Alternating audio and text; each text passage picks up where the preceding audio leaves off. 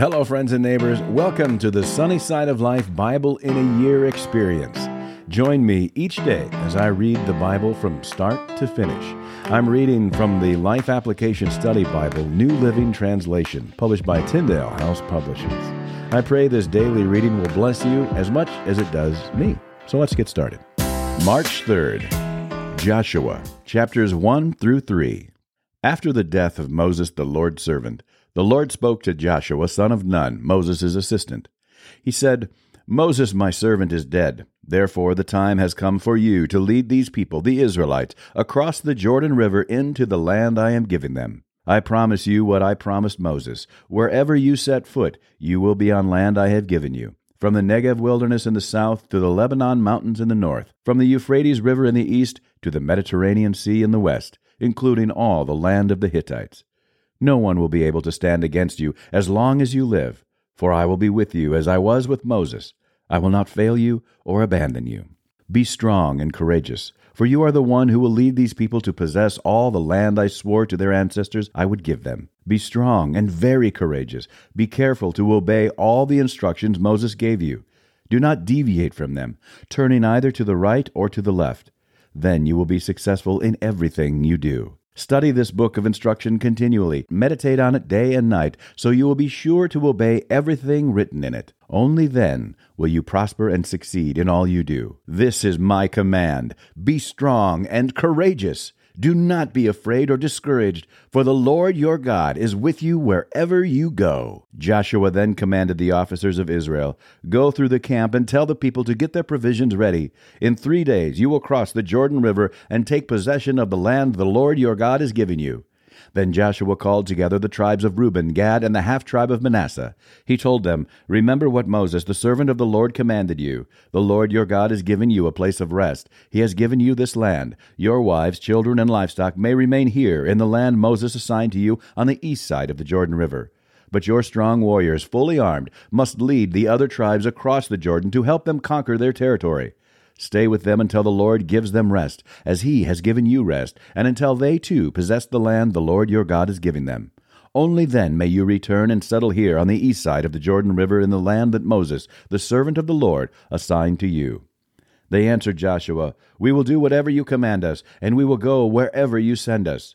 We will obey you just as we obeyed Moses. And may the Lord your God be with you as he was with Moses. Anyone who rebels against your orders and does not obey your words and everything you command will be put to death. So be strong and courageous. Then Joshua secretly sent out two spies from the Israelite camp at Acacia Grove. He instructed them, Scout out the land on the other side of the Jordan River, especially around Jericho. So the two men set out and came to the house of a prostitute named Rahab and stayed there that night. But someone told the king of Jericho, Some Israelites have come here tonight to spy out the land. So the king of Jericho sent orders to Rahab, Bring out the men who have come into your house, for they have come here to spy out the whole land. Rahab had hidden the two men, but she replied, Yes, uh, the men were here earlier, but I didn't know where they were from. They left the town at dusk, as the gates were about to close. I don't know where they went.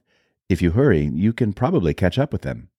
Actually, she had taken them up on the roof and hidden them beneath bundles of flax she had laid out. So the king's men went looking for the spies along the road leading to the shallow crossings of the Jordan River, and as soon as the king's men had left, the gate of Jericho was shut. Before the spies went to sleep that night, Rahab went up on the roof to talk with them. I know the Lord has given you this land, she told them. We are all afraid of you. Everyone in the land is living in terror. For we have heard how the Lord made a dry path for you through the Red Sea when you left Egypt. And we know what you did to Sihon and Og, the two Amorite kings east of the Jordan River whose people you completely destroyed. No wonder our hearts have melted in fear. No one has the courage to fight after hearing such things, for the Lord your God is the supreme God of the heavens above and the earth below.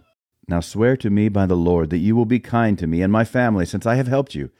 Give me some guarantee that when Jericho is conquered, you will let me live, along with my father and mother, my brothers and sisters, and all their families. We offer our lives as a guarantee for your safety, the men agreed. If you don't betray us, we will keep our promise and be kind to you when the Lord gives us the land. Then, since Rahab's house was built into the town wall, she let them down by a rope through the window. Escape to the hill country, she told them. Hide there for three days from the men searching for you. Then, when they have returned, you can go on your way. Before they left, the men told her, We will be bound by the oath we have taken only if you follow these instructions. When we come into the land, you must leave this scarlet rope hanging from the window through which you let us down. And all your family members, your father, mother, brothers, and all your relatives must be here inside the house. If they go out into the street and are killed, it will not be our fault. But if anyone lays a hand on people inside this house, we will accept the responsibility for their death. If you betray us, however, we are not bound by this oath in any way. I accept your terms, she replied, and she sent them on their way, leaving the scarlet rope hanging from the window. The spies went up into the hill country and stayed there three days. The men who were chasing them searched everywhere along the road, but they finally returned without success. Then the two spies came down from the hill country, crossed the Jordan River, and reported to Joshua all that had happened to them. The Lord has given us the whole land, they said, for all the people in the land are terrified of us. Early the next morning, Joshua and all the Israelites left Acacia Grove and arrived at the banks of the Jordan River, where they camped before crossing. Three days later, the Israelite officers went through the camp, giving these instructions to the people. When you see the Levitical priests carrying the Ark of the Covenant of the Lord your God, move out from your positions and follow them. Since you have never traveled this way before, they will guide you. Stay about half a mile behind them, keeping a clear distance between you and the ark. Make sure you don't come any closer. Then Joshua told the people, Purify yourselves, for tomorrow the Lord will do great wonders among you. In the morning Joshua said to the priests, Lift up the ark of the covenant, and lead the people across the river. And so they started out and went ahead of the people. The Lord told Joshua, Today I will begin to make you a great leader in the eyes of all the Israelites. They will know that I am with you just as I was with Moses. Give this command to the priests who carry the Ark of the Covenant. When you reach the banks of the Jordan River, take a few steps into the river and stop there. So Joshua told the Israelites, Come and listen to what the Lord your God says. Today you will know that the living God is among you. He will surely drive out the Canaanites, Hittites, Hivites, Perizzites, Girgashites, Amorites, and Jebusites ahead of you. Look, the Ark of the Covenant, which belongs to the Lord of the whole earth, will lead you across the Jordan River. Now choose twelve men from the tribes of Israel, one from each tribe. The priests will carry the ark of the Lord, the Lord of all the earth. As soon as their feet touch the water, the flow of water will be cut off upstream, and the river will stand up like a wall. So the people left their camp to cross the Jordan, and the priests who were carrying the ark of the covenant went ahead of them. It was the harvest season, and the Jordan was overflowing its banks. But as soon as the feet of the priests who were carrying the ark touched the water at the river's edge, the water above that point began backing up a great distance away at a town called Adam, which is near Zarethan. And the water below that point flowed on to the Dead Sea until the riverbed was dry. Then all the people crossed over near the town of Jericho. Meanwhile, the priests who were carrying the ark of the Lord's covenant stood on dry ground in the middle of the riverbed as the people passed by. They waited there until the whole nation of Israel had crossed the Jordan on dry ground.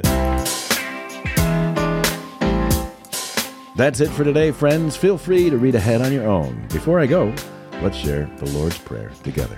Our Father who art in heaven, hallowed be thy name. Thy kingdom come, thy will be done, on earth as it is in heaven.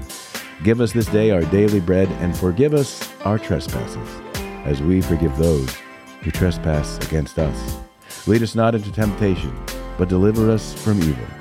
For thine is the kingdom, and power, and the glory forever.